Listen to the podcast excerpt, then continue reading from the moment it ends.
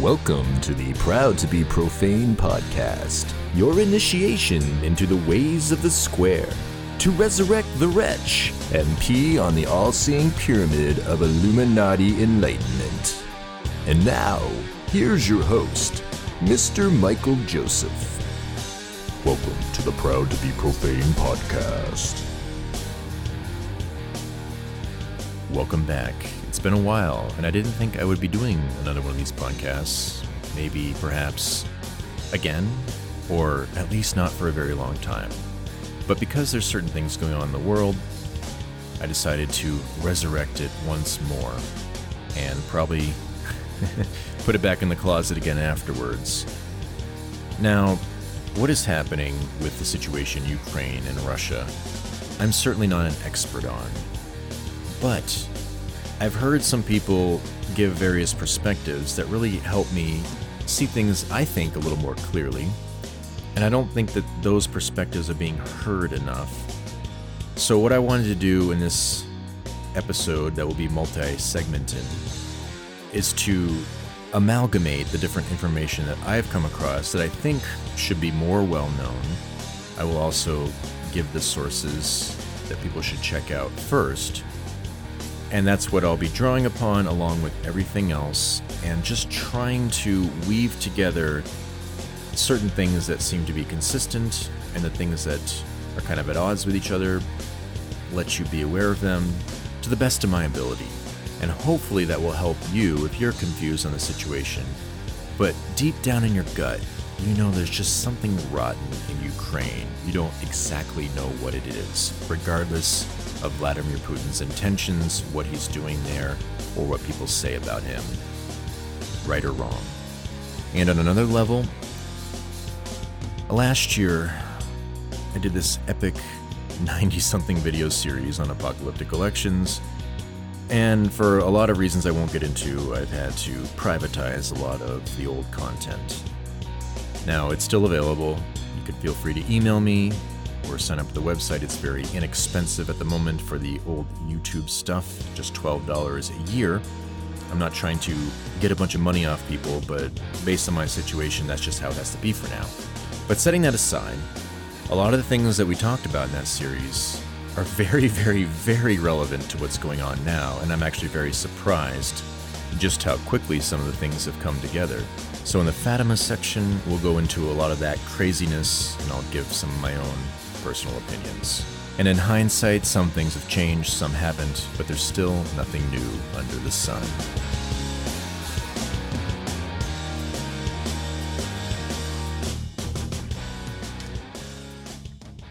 Welcome back to the P2BP podcast. I didn't think I would be making an episode anytime soon, perhaps not even again. Um, but since there's some strange things going on in the world, and also, I haven't noticed a lot of perspectives on it that I find to be, uh, let's say, as balanced, perhaps, um, as there should be. And so, what I wanted to do here is not to say that I'm an expert on any of this, but for people who might be a little suspicious of many of the narratives that are coming out of all kinds of different groups of media um, maybe this will be useful for you. So, what I'm really doing is amalgamating a bunch of information that I've absorbed and trying to direct you to it so you can be aware of it, giving my own commentary on this or that, trying to perhaps give a few more insights or explanations as to what you might see in a particular video or particular opinion. And then you can take with that and do what thou wilt with it and figure out what you think on your own. And this might be a several part podcast because it's one of those things that is very complex, but perhaps there are some very simple things you can use to identify um, some of the things going on in a more clear way despite all of the chaos and confusion. So, that is the essence of this podcast. And I felt compelled to do so because I think it's the right thing to do. I actually don't want to do this. I don't want to get involved in politics. I hate politics. And I have so many things going on in my life right now that I would rather be focusing on than any of this stuff. So this is not fun for me. I just don't even want to do it, but I just feel like I should because I know that some people um, have listened to the channel or the podcast in the past and might be asking the same questions, but might feel like they're not getting sufficient answers or ones they feel are giving the fuller picture. So, this is for you. And uh, people can disagree with my own conclusions. I'll probably talk a little bit more about that in the later parts in the paid segments, but I'm going to try to give all of the objective info and links and all of the public parts. And again, this will probably end up only on the Podbean channel because I've had issues with YouTube, and that's a whole nother topic that I won't get into. And if people want to know more about it, they can always email me and I'll be happy to explain. But there's a reason why all my content has gone private um, for the most part. Um, so that's uh, something we won't get into. So, with all that in mind, let us lay down a few things in this introductory part of the episode that some people might already know. You can always skip over this and go to the next segment if you want to get into the meat and potatoes of it. But really, what we're going to do is outline a bunch of principles by which to um, judge things by or think about. In particular, if you call yourself some sort of Christian. Now, if you don't, a lot of these principles are just common sense and should be useful to you, anyways. And since this is what's at the heart of what's going on, it's important to understand these things, whether you agree with Christianity in general, or Catholicism, or Orthodox, or you're sympathetic to it but not wanting to commit to it, or if you don't really like it and um, you realize that it's something you have to deal with. Whatever your view is, these are important things to understand, and they're very useful to identify potential deceptions. I'm not saying that everything will be foolproof and you'll 100% know the truth after all this. Of course not. But these are useful things that will probably help you feel a little bit more um, solidified in your opinion. Um, the other thing we'll talk about is some of the propaganda and the, the mainstream narrative that's being pushed out there, and that some people, um, even people I know and respect and like, are kind of getting behind. And I don't want to foment any nastiness towards those people um, or people I've supported and still support. I just don't think, in my opinion, they're seeing some of these things clearly, or maybe I'm wrong and I'm willing to be open to that. And I think that there's a gradient of what I find reasonable, even if I don't agree. And I don't want to encourage anybody to uh, take what's from this podcast and use it to try to attack other people who might be not seeing some of these things clearly for whatever reason. I don't know. So this isn't meant to take this stuff and go attack people, but just to think about your own accountability and your own thoughts and intentions, which really do matter. Uh, not to get all new agey about it, but you know how we perceive things and what we direct our thoughts and actions towards. These things all have some sort of reality to them. Um, I just don't think it's quite in the way that a lot of the New Agers explain it. But I think the the fundamental principle there is something that is important in terms of our internal, you know, motivations and being. So, not to get too esoteric, let's get back on topic here, and let's just talk first about what the standard narrative on the situation seems to be, at least especially for people in the West, which is where I live. So, we know that Putin is a genocidal madman and Patriarch Kirill is just some rogue, crazy patriarch who's supporting him, and they're all just political. They want power, they're duping Christians, and they're just evil men who are bastardizing the name of Christianity. We know this, of course. Um, he's been described as a new Stalin, uh, Putin, that is, which we're going to see is very ironic once we get uh, once we get into some of these things later. I think it's America Online or Yahoo News is, is suggesting that. Um, the Economist thinks that there is war on Putin's brain constantly. He's just a warmonger. It's just in his mind. He just hates things and wants war, right? Um, Also, some people say he's just a KGB thug. He's secretly a crypto communist and he just wants to bring back the Soviet Union under communism. He's a ruthless dictator. He hates freedom. He was just looking for an excuse for war, always would have, no matter what, even if there was a valid thing that you can say about what he's doing, he would have found an excuse because he just wanted access to, I don't know, the, what is it, the Baltic Sea or uh, the Black Sea, um, the one that connects to the Mediterranean. Um, these are all just political strategies for worldly things or whatever it might be. This is kind of the general rhetoric you hear from all these various sources that are saying Russia man bad. I've also heard accusations against the wealth of Putin and Kirill. They have a lot of money. They're building houses or mansions or something. Kirill has an expensive watch, so he's not really a Christian. Meanwhile, the Vatican has all kinds of money and this super nice place. And again, I'm not saying anything against that. I know that's a common accusation, but are we Marxists? Right? Isn't it ironic that people are accusing him of being a crypto communist Marxist, and yet people are going to criticize, uh, I guess, building stuff and buildings and having wealth or having expensive watches? Again, that can be a sign of worldly power. I'm not I'm just talking about it from a strictly neutral standpoint here. Just because somebody owns an expensive watch doesn't mean they're a tyrant. Um, it could, but it's funny how there's plenty of expensive watches to go around in the Catholic hierarchy, but we're not supposed to criticize them. Um, and I'm not trying to, again, focus on these quote unquote worldly things, which is ironic that people fixate on these things, yet they're using them to call out other people but in my opinion, it's kind of like a passive way of just focusing on worldly things and not really looking at the bigger picture. That's just my opinion. People can take that for what they will. Um, and uh, furthermore, think about all of the strangeness that we found with the Biden family businesses making all kinds of money, and then certain scandals with people like Theodore McCarrick having fancy beach houses and all this money that's tied into all these different places that everyone's saying we need to, we must support and are the good guys here. Um, so those are just random things I've heard.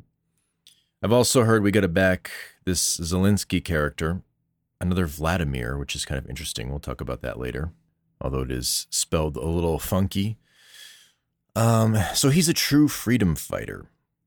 Uh, he is fighting for democracy and even though maybe he's got a few problems here or there, he's nowhere near the nasty, disgusting dictator that somebody like Vladimir Putin is, the other side of the Vladimir spectrum. Um, we'll see if that is the case. Um, and again, we're comparing and contrasting here. You can decide if things are a wash, if both sides are horrible and evil, or one is worse than the other, or maybe uh, it's very much the opposite of the situation that we're hearing. Um, we also must love all Ukrainian citizens. For some reason, globalism with open borders, and we are super mean if we want to protect our country and, you know, keep out foreign influences. Well, apparently now that all goes out the window, and Ukrainian citizens are fighting patriotically for democracy for their country against foreign influences. So you can flood the Mexican border or whatever with a bunch of people and and do all this stuff and have Chinese companies coming in everywhere. If you if you mention that, you're racist. And you we're we're in an open borders world now. But when it comes to Ukraine, now it's time for it to rise for its national destiny of democracy or whatever it is, right? So I find that a little bit strange. Um, and we're going to talk a little bit more about how um, they're arming certain people to do this that might even be civilians uh, by force. So that's something we'll get into, but that's the the narrative coming out of the West, as far as I can perceive. I don't listen to these things twenty four seven. I don't know every piece of information that people are talking about. I'm sure I'm missing a lot, but those seem to be the broad strokes that I see. Now, moving on to the Christian or Catholic perspective. We're supposed to judge things by the gospel or church teaching, but it's really rooted in what's in the Bible. So to be ecumenical here, we're just going to go straight to the Bible, scripture alone, and pull out certain passages or things that Christ himself teaches, generally speaking. Um, and we're going to use these principles, but the difference is there's a way to apply them. And that's actually, in my opinion, part of our free will because there's a lot of principles that are spoken of, but there's also some that can kind of contradict, right? If Christ divides by the sword and separates brother from brother and father from son or whatever it is, Yet he's the Prince of Peace and the blessed are the peacemakers. Well, obviously, there must be a context to when you divide by the sword and what that means, and then bringing about peace. Perhaps there's conflicts that divide by the sword that are okay, which perhaps involve what Christ says if you love me, keep my commandments. So, commandments are kind of an important thing when you're dividing by the sword, it would seem, at, at least my reading of the gospel. And then there's dialectical conflicts that are sowed by the seed of Satan. And we'll talk about some of the passages that perhaps illuminate those things. So, one of the most important things is Christ says that you must judge by the same standards and you'll be judged back by them. And that's kind of an intimidating thing. Think about all of the standards that we impose on other people when we judge something or somebody else. Do we adhere to that ourselves? it's kind of a frightening prospect, and that's what we'll be judged by. So we're basically going to be judged by how hypocritical we are. Now, this is a very important thing that goes with that. Christ also specifies what you attack when you're judging such things and other people. There's specks and logs, and gnats and camels. They're basically the same. A speck is a tiny thing, a gnat is a tiny unkosher thing. Now, if you're going to strain the tiny unkosher thing, but you're going to eat the giant unkosher thing, the camel, or you're going to have a giant log in you and you're trying to remove, let's just say, you know, specks and logs represent bad things, right? If you have a giant piece of wood in your face, but you're trying to get rid of these little tiny specks of sawdust, then that's the irony. You are actually not removing anything bad, it's still stuck in you, and you're picking out these small little bad things in everybody else. That's the point. Now, there's different gradients of this where you somebody could be doing something that's really not that great, but somebody could be doing something far worse. So for let's give some examples here. Let's say some guy looked at me funny and I wasn't very happy with it and I punched him in the face. I went over the top. I didn't need to do that. I could have kept walking and that was me being very violent. I could probably get arrested for some sort of, you know, assault. That there's a difference between that and me going up and murdering somebody just because I didn't like them for doing that. I, I, did two different actions based upon the same thing. I just didn't like their the way they looked at me in their face. But punching them in the face and then murdering them for it are two very different things. There's one example, both bad. Another could be if somebody was prodding at me and um, nobody really saw the prodding and they were threatening my family, but it was very subtle, and I could tell like they were slowly encroaching on that. And I decided to counterpunch and just punch them in the face. But they never done anything that was a overt punch against me, but it was a lot of subtle things, and I could tell.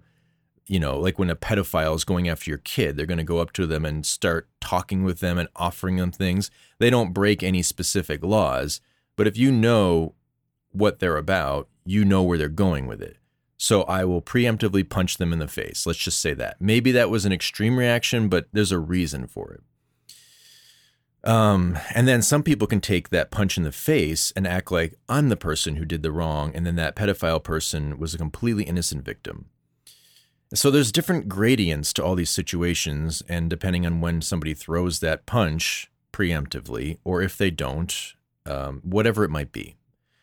Um, and then, last an- analogy here, there's hypocrisy that's not really that big of a deal in comparison, right? If I tell somebody maybe they're eating a few too many cookies and they're getting gaining weight and that's not good for them, and then I go pig out on cookies that night, I'm being a hypocrite, but it's just friggin' cookies, right?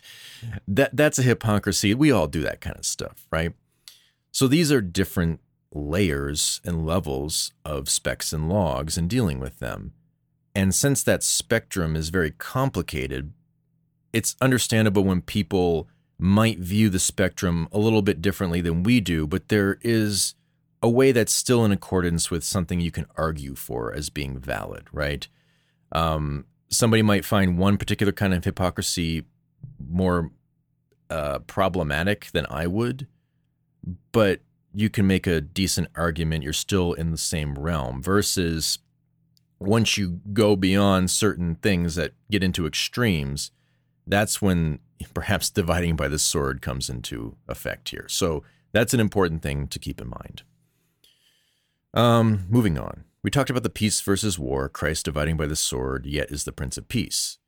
So Christ's rule to bring peace is with a rod of iron, and that's the point of Christendom. You can't just have only mercy and just let everybody get away with everything. There's always justice to go with it, and then you dish out mercy accordingly, depending on the person's situation, their background, what's subjective to them, how repentant they are, and all these sorts of things. So there's another gradient there that could be a whole host of examples that we'll save for another time. So the context really matters. Another important point in the Bible, Christ says, You will be hated in my name. Now, just because you say the name Jesus Christ, that doesn't necessarily mean that you're being hated in the name of what Christ is or what he's defining, right? We have the Gnostics who say that they were for Jesus Christ, but they thought that Jesus Christ was liberating you from the creator of the Old Testament, that the God of Israel was evil. So obviously, that's not the real Christ from the Catholic viewpoint.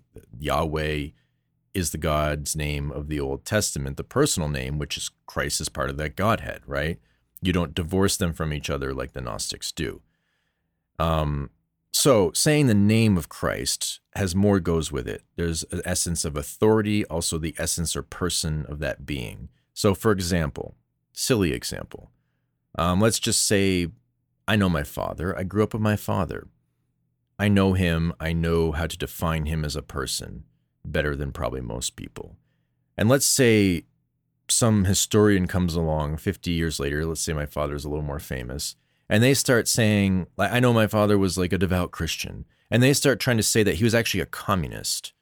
And somehow they know that he's a communist, and they're writing all these books about it. And then a bunch of people believe that. But I know that he wasn't because I lived with him every day and I saw that, and he hated communists. But somehow they're able to weave that into some sort of narrative that seems kind of convincing on the surface.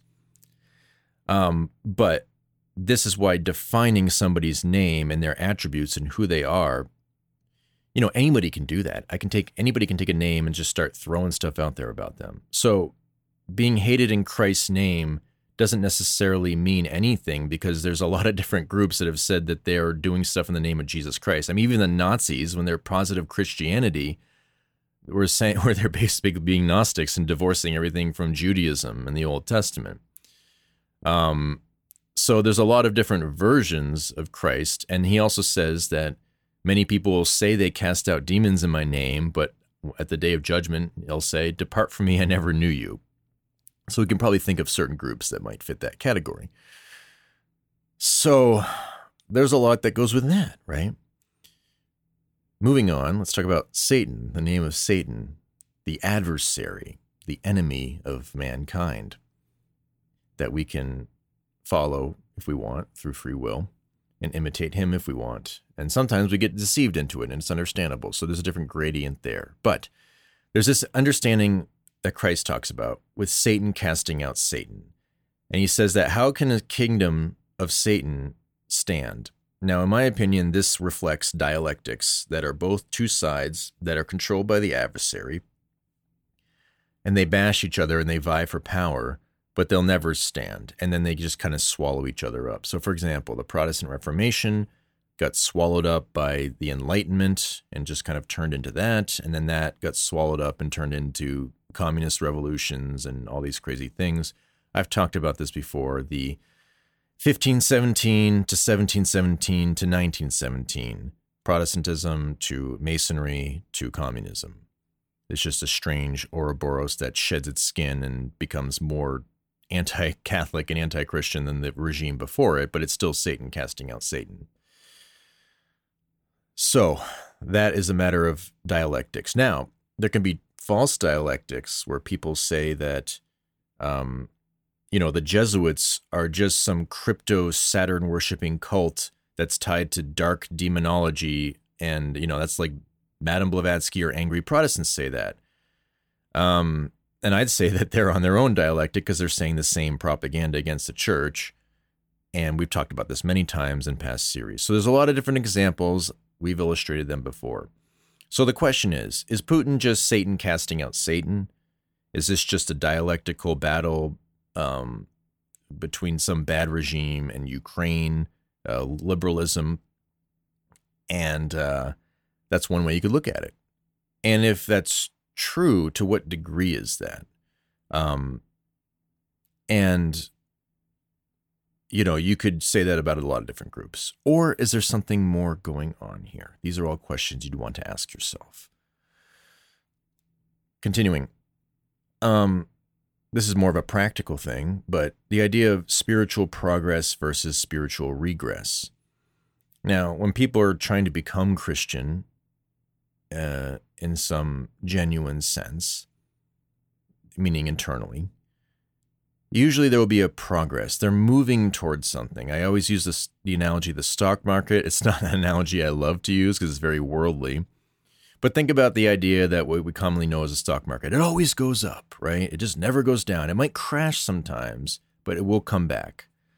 And that's kind of like the nature of the spiritual life. You're trying to get better, and then you might crash. You might fall into quote unquote mortal sin, or you might do something bad, but you pick yourself back up, you repent, and you keep going, and you you keep making progress. You're constantly going up despite some crashes. That's just kind of how it works. And sometimes people can be very pharisaical, and they won't even believe that people can progress because of maybe their background and where they came came from. Um, I'll just random example. Somebody like Milo Yiannopoulos. He came from a very non-Catholic lifestyle, and I remember when he converted, people were saying, "Oh, he's just he's just you know full of it. He's just playing us. He's not going to convert. He's still a closet homosexual. He'll never be holy."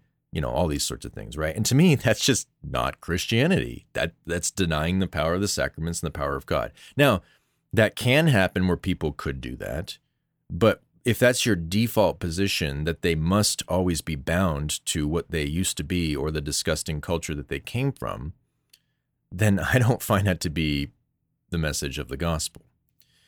So is Satan just, excuse me, uh, is Putin just Satan? He's just bound to be a KGB agent, uh, agent and that, you know, he's just intrinsically evil always. Um, and you could ask that about anybody else.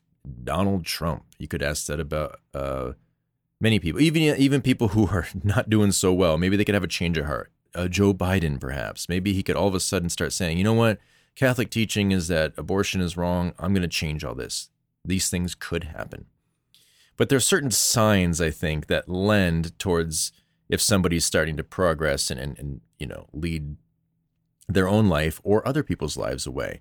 So we might ask the question Has there been progress in Russia moving away from its old Soviet ways? And it might not be perfect, but is it continuously going away from bad things? That might be an important question to ask when we think about all this, because one of the issues is people don't believe that Russia is really Christian. Uh, they just think that it's a big facade, especially Putin's version of it. Or is there something more going on here? Um, also, by your fruits you shall know them. That's a pretty classic one. So, when a tree bears good fruit, Christ says you'll know that that's good. Now, what is good fruit? Well, when Christ defines things very clearly, he says God is love and love is keeping my commandments. So, we're going to show a focus on commandments, and obviously, there can be kind of a, a hierarchy to that on some level. Um, and these are similar statements of Gamaliel in the Bible, where they're wondering if the uh, Christian movement, which is just taking off, and, Acts, I believe, um, the Pharisees and the, the, a lot of the Jews that aren't accepting Christ, you know, hate this movement, or some are just perplexed by it. They don't know what to think. And that seems to me be more Gamaliel's style. And he says, before we start condemning these people and attacking them and and throwing them in Jewish jail and executing them or trying to get the Roman state to execute them for blasphemy, whatever it is, every, everything that happened to Christ. Why don't we just chill out and just see what happens? We don't have to participate in this movement. We don't have to support it per se, but we don't have to be against it. Because if this is of God, then we're actually going against God's wishes. If it's not of God, it's just going to die out and be one of those Satan casting out Satan dialectical kingdoms, right?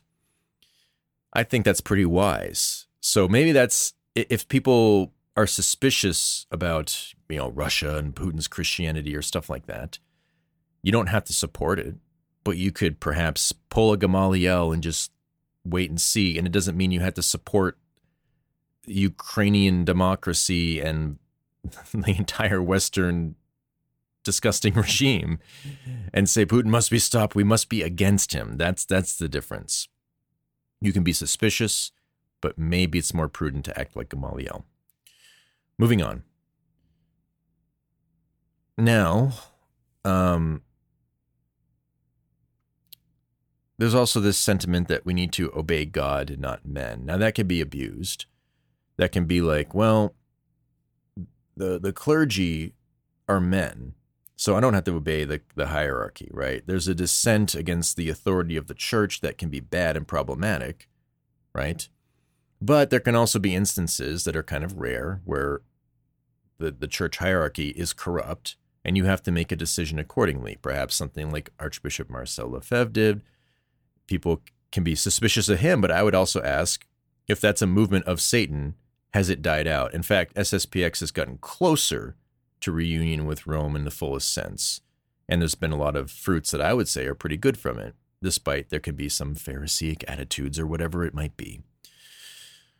Um, and there's also examples in history where particular people who are now considered saints were like kind of cast out of the church or attacked or whatever. And so, um, you know, these things are all part of history. So you have to kind of look at how things have been applied over history to maybe help see how you might want to apply them now. Um, so remember that. Um, also, think about the words of Isaiah Woe to those who call evil good and good evil. Now, the important thing here is there are weightier and lesser matters of the law, just like we talked about with specks and logs. There's weightier matters of the commandment, the commandments, right? Thou shalt not kill in the sense of aborting babies. And then there's war. When is it just war? When killing happens through war, that can be a lot more or less clear, just like dealing with fetal cells and vaccines. That is, in my opinion, that is still a serious issue that needs debate, but that's different than dealing with abortion straight up on its own. In fact, if you got rid of abortion straight up on its own, that would de facto get rid of all of the uh, the aborted fetal cells and, and tissues because if you can't have abortions at all, then you wouldn't have the stuff to do the the research, right? Um, in, you know, in in practice. Uh, so setting aside all the legalism, think about what what makes sense is like common sense, and then how to deal with these remote issues where there's something that is a weightier matter, but it's it's mixed in with these lesser situations or, or perhaps remote situations that are much more complex. Those are two different ways I think you can separate those out. And there can be an argument made either way, right? For not taking the abortion tainted vaccine at all. But you don't have to be one of those people who believes in that to to be nasty to the people who take the remote view and they're still unsure about it, right? So to me there's there's two roads that can be quote unquote kosher in my opinion, but they're going to generate a lot of controversy. So that might be something to think about with the war. Um, and then how you conduct war is also very different. And that's something we'll talk about later. Um, but when you say abortion is good and being against abortion is evil, that is precisely who Isaiah is speaking to, in my opinion. Also, when Paul says, put on the full armor of God, that's kind of a, a debated thing. But um, from what I understand from the Catholic viewpoint, that would be all the sacraments um, to gain the graces to resist all the evil out there the best you can. Now, during times of judgment, especially if you read the apocalypse, and apocalypse doesn't mean to be a scary word. It can just mean unveiling. A lot of things that have been hidden are being unveiled. And I'd say it's a very apocalyptic time. And that's the whole point of the apocalyptic elections series that I did a year or so ago, which is very much involved in all this stuff. But, anyways, you can have chinks in that armor, right? This is a time where these holes, I think, are being exposed, and you see it in yourself or other people. And sometimes you didn't realize that somebody was totally seeing through all these things, and all of a sudden, something comes up, and they all of a sudden just jump back into the very system that they said they were against. It's very strange. I saw this with the coronavirus. A lot of people I knew but believed in, you know, all these government conspiracies. And then when this came out, they were just terrified of it and wanted everybody to mask, you know? And it's disappointing to see that, but it's just been a strange experience. And some people I thought would totally go along with it have not. So just just a weird time. Um, and I don't try to hold that against people. I just kind of am flabbergasted by the way all this works, and you just realize you're part of something so much more grand than yourself. So, with that being said, I think that seeing chinks in people's armor with some of the stuff going on now, in my opinion, um, it's understandable. I don't want to get too upset about it, but it is frustrating to see. And then you wonder maybe there's a chink in my armor. Maybe they're right, and maybe I'm wrong. I don't know. So these are all questions. I think just being self introspective about it. It's good. It's healthy. Also, another thing, uh, Israel during these times gets blinded and its hearts get hardened, and they can't recognize God or God's work in front of them. Now, Christ says those who hear his voice will recognize it, right? My sheep recognize the voice of the shepherd. I'm I'm paraphrasing. I can never remember what the Bible verse is or where it is, but I remember reading it. Um, apparently, it's a Catholic thing, not really remembering the scripture and verse, but the general concept. Versus the, the Protestants tend to know exactly what passage. Uh, I've heard, heard people mention that before, and it seems to be kind of true. Um, also, in these times, even the elect will be deceived but for their sake, the bad days will be shortened. Something to that effect. Um, certainly can see that perhaps going on. Um, Christ also says to the Pharisees when they're getting cranky with him, You might not believe me in the things I say, but what about my works? He's doing unbelievable things, yet he's accused of being a demonic magician, having ill intent of leading all of Israel astray, or in the modern application, all the Catholics astray, all Christians astray. But yet, the works that they're doing could only be from the grace of God. How could somebody make war with the beast, let's use that analogy, and be successful against it if it wasn't God's grace, no matter how flawed they were or how unchristian they are perceived to be, either in the past or present? So, this is the accusations of the Jews back in the day against each other. Now we would say it's the accusations of the Christians against each other. Um, they just perhaps can't see some of these works that we're going to we're going to talk about that seem pretty unbelievable to me, especially if you understand the context of history. And then lastly, we know that the Pharisees set up Christ by manipulating the mob using their power with their well, the Pharisaic media, let's say, but within the Jewish communities. And then they get the Roman state, right? The one that's just kind of not really aware of things to execute and drop the hammer. And they have kind of more of a relativistic, okay, we don't think Christ is guilty, but we don't want a woke mob of angry Jews tearing up the place and, you know, mostly peaceful protesting. So we're just going to kill the guy and get on with it, right? Um, because that's a threat to the pagan version of peace, where we can all just be degenerate and continue that on perpetually and just worship whatever gods we want in some synchronistic thing that we you know, everybody can do their own little worship, whatever they want to do. But when it comes time to pledge allegiance to the Roman state, like perhaps coronavirus lockdowns, um, something like that, then all the other gods have to step aside where the supreme despot of Zeus in the Roman state tells you how it's going to be. Um, and now we see perhaps a similar example of that with this whole situation in Ukraine.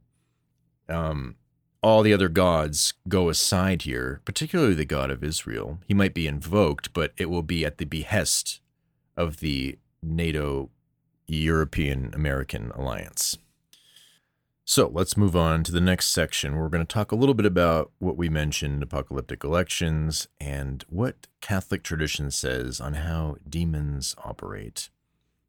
And people always know that I like to reference Father Chad Ripperger and how he talks about these sorts of things because if you apply them boy, they really seem to have a direct application in many instances. Um, doesn't mean I agree with every single thing that I hear about from these traditions, but there's quite a bit, and especially the fundamentals that I think are, are very pertinent. So, we've talked about a lot of these in the Apocalyptic Elections series. I'm just going to kind of reiterate some of these things in a little bullet point listing. So, the nature of radical communists pretty much embody the behavior of the demonic. They blame others for the very crimes they commit. Now, again, anybody can do this, but it's got its quintessence, let's say, in the radical communist regimes. So they ignore specks and logs or reverse them. And sometimes they hold people to standards that they don't even hold at all, right? So if uh, I think one of the examples we mentioned is that Donald Trump said that he was pro marriage between a man and a woman and was basically against the idea of homosexual marriage. And then he was grilled on it from CNN or whoever's interviewing him saying, Well, you've been divorced three times. Like, who are you to speak?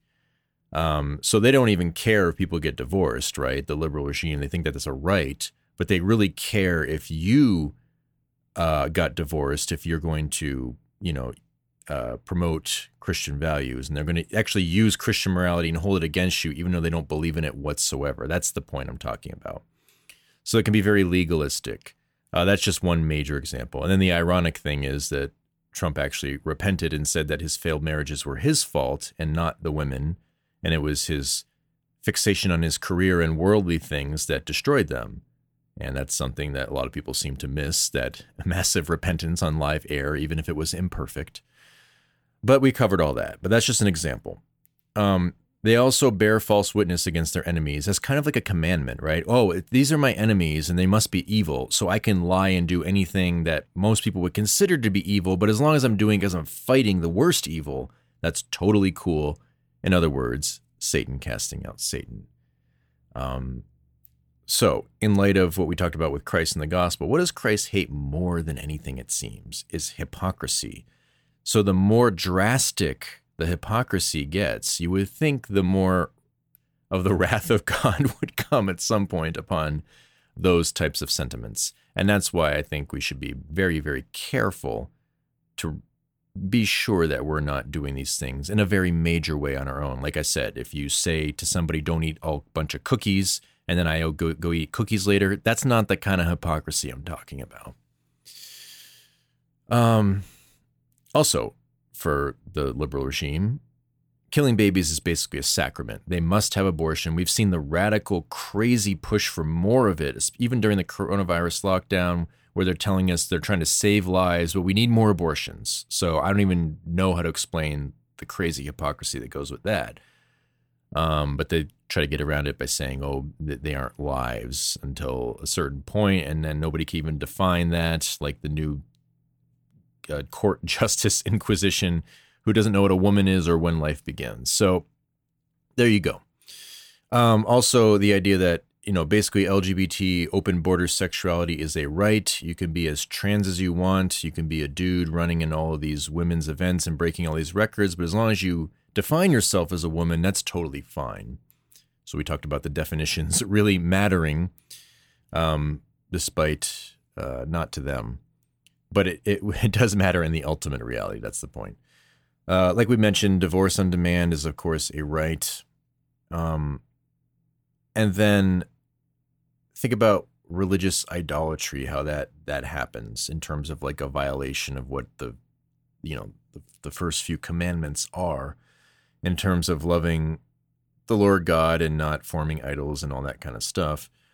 Well, now we have the kumbaya religious syncretism for peace and tolerance, and you can do whatever you want um, and have whatever idols you want as long as the supreme god of the new Roman Empire will have its day when it needs to crack down on the God of Israel rising.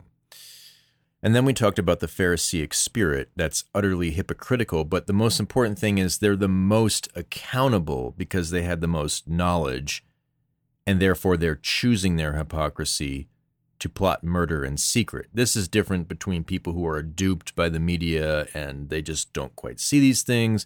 The ones that Christ would say, Forgive them, Father, they know not what they do, right?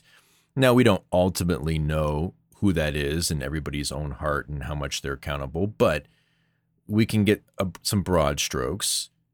And also, the plotting the murder in secret is very, very important. That's going to be key later, especially when we want to blame other people for being murderers or whatever it might be. Also, the nature of the demons. uh, The point I mentioned about the Pharisee spirit is that is the essence of the demonic. Um, Satan being the first murderer and liar from the beginning, right? So, what the demons do is they all unite in the name of Hell's Capital and Paradise Lost, even though that um, Milton's work is seen as a little pseudo Gnostic. But I like the idea pandemonium, all demons, the city of all demons. What do they do? They all cry anything but God. They're all ready to unite at the drop of a hat. All these groups that hate each other, they cast each other out. They're always rivaling each other.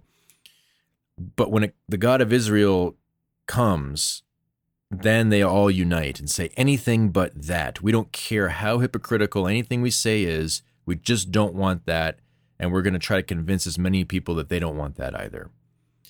So it reminds me of the never, you know what movements. It's a very strange thing. And again, imperfect instruments can be used to expose pandemonium. Um, we're not going to get into that. That's apocalyptic election stuff, but you'll probably know what I'm talking about. Um, and, you know, I, I just think it's very interesting that right now we're perhaps seeing another kind of incarnation of that, where all these groups that don't really like each other are uniting. Now we have the, the neocons, uh, you know, the Bush regime people once again uniting with the, the Pelosi's, the Obamas, the Clintons. And think about, we talked about when, you know, Donald Trump was being elected the first time. Um, you you had this is the irony. You had all these witches coming out, satanic witches, who say they want abortion and you know um, against the patriarchy, Christianity's evil. They they all came out of the woodwork and went out in public and had their tarot cards and stuff, and they were all protesting because they didn't want the pro life president or whatever, as flawed as he is, right? And then you had a bunch of Catholics saying the same, not not what exactly what the witches were saying, but would never never Trump, right? So my question for Catholics would be, isn't it strange when you have satanic witches that you're all getting in arms against to say we don't want this? This is also happening where the satanic church of America is like aligning with the Democratic Party now.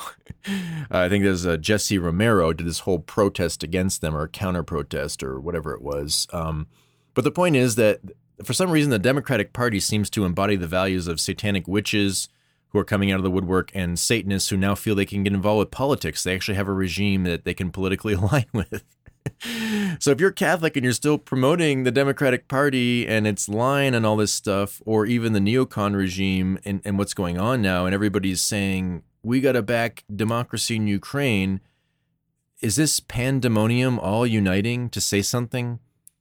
Again, I'm not saying I'm right, but it seems eerily suspicious. So we're going to talk more about that. We're just outlining the broad strokes here. Um, also, remember from the Catholic viewpoint that any of these mortal sins that we mentioned, right? Uh, abortion, open borders, LGBT, especially like transsexual madness, divorcing on demand, all this stuff, religious idolatry, um, not to mention particular Amazonian of the Amazonian flavor. Well, that opens you up to demonic influence, legally speaking. God will either allow it or not, but the, the demons will claim a right over you uh, to have some sort of influence or maybe even possess you. Who knows? But the point is that all opens you up. So when you have a society that treats mortal sins as sacraments and fundamental rights, and people just do them nonchalantly, like it's ain't no thing, does that open them up to more and more demonic influence? And then when the demons get quote unquote triggered, then they prod all the people that they have influence over.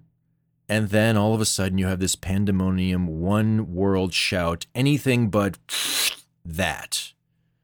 So when I see that kind of behavior, it doesn't mean that that's happening in this particular instance over Ukraine. but it sure kind of looks like it in a lot of ways. As imperfect as what they are attacking is, isn't that kind of how God works? He gives you exactly what you don't expect, and it all also challenges all of your prejudices and misconceptions. That's just a paradigm I think people should consider at the least. Also, the demons hate Our Lady, and in Catholic Mariology, like St. Louis de Montfort, in some sense, they hate her more than anyone else, even more than God. And I'm not going to explain why. It's kind of a somewhat complicated thing. Um, but the point is, she promised that Russia would be converted if you believe the Fatima message. And obviously, that's something we talked all about in the Apocalyptic Elections series. So, if Russia would be converted at some point, who knows how and what exactly that means, the demons would probably hate Russia even more so um, because they know that's a promise that they can't prevent. But they can certainly try to mess with people and prevent as many people from seeing that promise clearly. That's certainly something that can happen. So even if this is kind of a vague assertion, it just makes logical sense that they'd hate Russia and do everything they could to throw everything that they have in the kitchen sink at it, no matter how irrational. So keep that in mind as we go through this. Um, and like we said, they will prod whoever they have power over during sensitive times, but they prefer to remain hidden if they can. But once the presence of God comes too close, they just get angry and throw a crazy three year old ten- temper tantrum. But it's a very sophisticated one because they have like crazy amounts of intellect over what we have. So it will be a very sophisticated three year old temper tantrum. And also, there's this notion that demons, before they get cast out, they kind of have this deer in the headlights look or behavior where it's like this major crazy panic. Now, I feel like I saw that during the election integrity stop the steal rally where all these politicians were saying weird crazy stuff that just seemed so bizarre even for them and had this weird look like something was happening now it didn't happen and hiding in the basement biden was able to be accepted into the office but before that happened there was this weird panic that i think everybody saw um so maybe they were wondering if something was going to happen, but it didn't, and they were still able to retain their seat on the throne of the Beast of Rome. Um, again, just throwing these things out there, but just observations you might want to think about. And the last thing we mention is that demons don't care about your feelings, but they will use them to manipulate you. They care about legalism and holding on to power at all costs. And perhaps that explains the spiritual climate, which Christ says that we should be aware of. He chastised the Jews for not seeing the signs of the times. They can predict the weather, the natural weather, no problem, but they were not very good at predicting the spiritual climate. And I think that that is maybe very relevant to a lot of things going on. And perhaps people are still seeing things in lenses of the past rather than recognizing the signs of the times. That's just my opinion and we'll provide the data for you to make up your own mind if that paradigm makes sense to you as well. So, the last thing we're going to mention here before we go on to the next segment, I know this long introduction, but these things are very important. Uh, the idea of just war. Some people say it's not even possible today. I would say, is it kind of like usury, where usury was easier to define back in the day when the economic system was a lot more simple and not nearly as complex as it is now? um, where you're, you're kind of participating in usury in every single instance of your day in some remote way. Now, if that's a mortal sin, then we're all kind of screwed, right? So there's also a certain amount of common sense that goes with these things. And so the ways wars are fought with the crazy technology, bioweapons, psychological violence, um, you know, the, the, the classic prod at them and wait till they attack you and then blame them for being the aggressor. We've seen this so many times. Um, but that's not happening this time. Trust me, it's just not.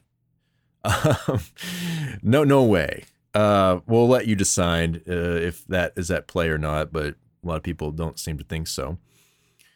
And also, just economic and resources warfare, how that changes now with a technocracy beast that can cancel anyone through its technocratic hegemony and can cancel countries by just pulling out all of the uh, social media and, and access and and all these sorts of things, right? So we saw how that all worked. um, after the president of the United States and um, certain prominent Republicans had everything censored, um, whereas you know people who would be seen as dictators X amount of years ago, have, you know, no problem keeping them on the social media. Um, but they're they're communists, so they're it's it's okay now. It just kind of shows you who's in power. Um, so that's a whole nother topic. Who knows? But also look back to Israel's history. There were also murderers in Israel's history, kind of prominent ones. Moses, although his is a little bit more understandable. David, King David, that was a pretty screwed up one, but he did repent. Uh, Paul was killing Christians until he converted, or Saul became Paul, right? Um, he's the most classic example of that, and he repents and admits it, and even says, "Hey, I was zealous for God, but I was completely wrong, and I got set back on track." And so he's very repentant, but he's also understands the depths of God's forgiveness, and he doesn't need to dwell on that as to have that guilt in the sense that it just makes you depressed and morbid, right? You can still have joy that those things have been forgiven, but you can still have sorrow for them. There's a you know a way to distinguish those things. So those are the biblical figures I think are most you know most come to the forefront when you talk about that. Then you have somebody like Charlemagne. He started, for, for all intents and purposes, the Holy Roman Empire, and is seen as this great king of bringing about Holy Roman Christendom in its you know fullness, for at least from the Catholic perspective. Obviously, he's not usually loved in the Eastern side or the Greek side of the the quote unquote schism. But setting that aside, Charlemagne did have some forced conversions. Sometimes he he had his not so great moments. Some of these kings that converted, they had you know they still had their multiple wives or whatever it's going on, right?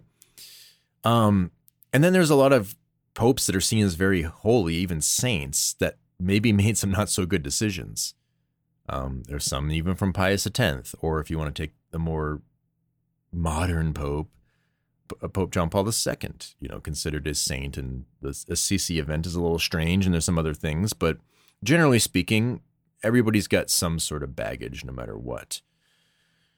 Um, and then also, and look at Christendom, there's just wars all over the place, and there's always tricky situations, but they tended to be more controlled. They weren't open border chaos like World War One and Two, and perhaps what seems to be brewing now. Think about Emperor Constantine and the emperors of Byzantium. We talked about the Ouroboros of the Byzantine throne and how they kept cutting out each other's tongues and eyes and whatever. Not saying that none of that stuff ever happened in the West. I'm just saying that it was very predominant there. Um, and Constantine, who's seen as bringing about Christendom because of what he did, still had his own issues.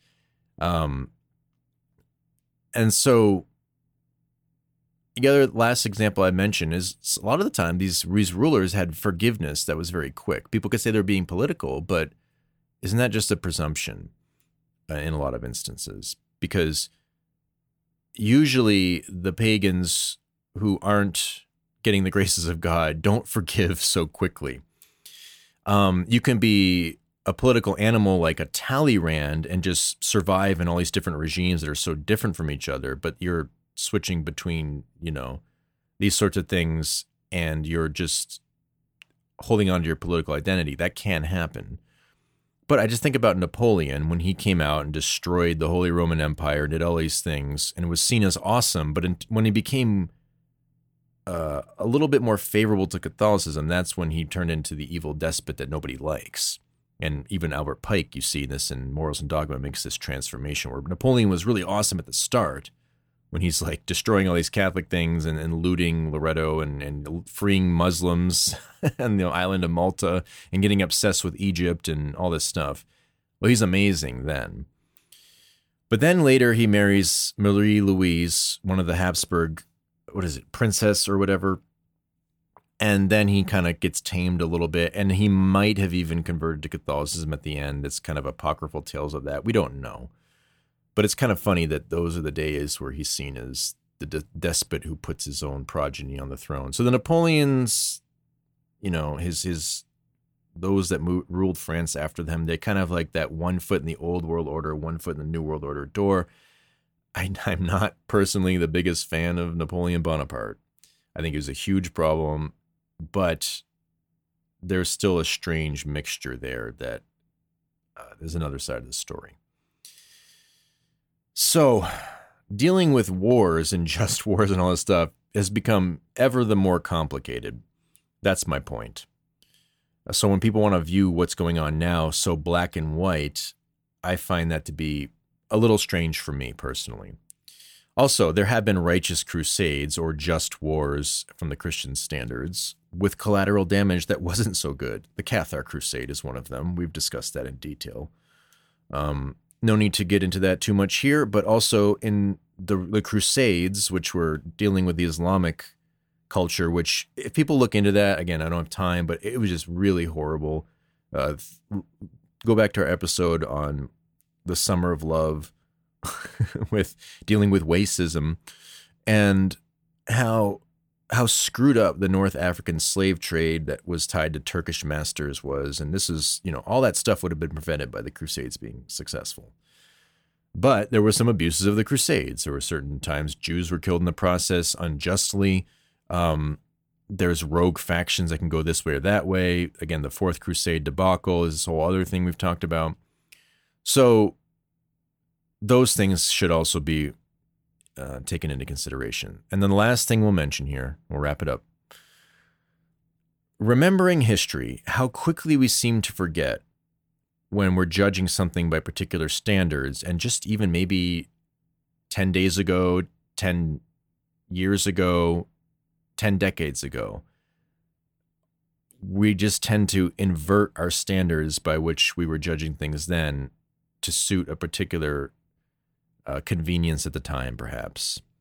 I, th- I think that that happens a lot. And we all do this in our own lives. So I'm not saying I'm some saint who's not guilty of all these things I'm talking about here. But when we're so quick to be moralists about it, that is, I think, more of the problem.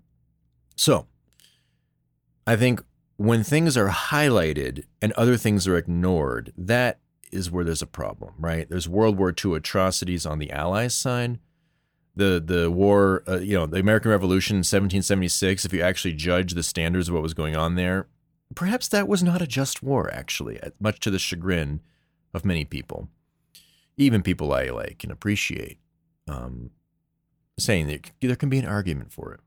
There's issues with Yemen and Syria, or even recently Libya, Iraq, Afghanistan. Somehow, a lot of the things that happened there have been forgotten when dealing with whether or not this invasion of Ukraine is just or not, or or just how bad it is, and all these sorts of things. But do these people call the American revolutionaries waging an unjust war? Do we call Churchill, FDR, Truman all monsters without souls? Um, they they call him calling Putin a new Stalin, yet these are groups that align with Stalin, who starved all these Ukrainians and millions of people. Trump is being called Hitler it just if you understand the history and you judge by the same standards, it's not even that complicated. Like some of these accusations are just absolutely insane in terms of their exaggeration. Now, there can be warranted aspects, but we don't want to make the specks into logs and vice versa. So, with those parting words in our very lengthy introduction on outlining all the principles, um, we'll see you next time when we start getting in and applying all these things to what's going on now. And again, you can decide what you think about it all, but hopefully, a different way of looking at it might be useful and might at least calm yourself down when you're dealing with all these complex issues.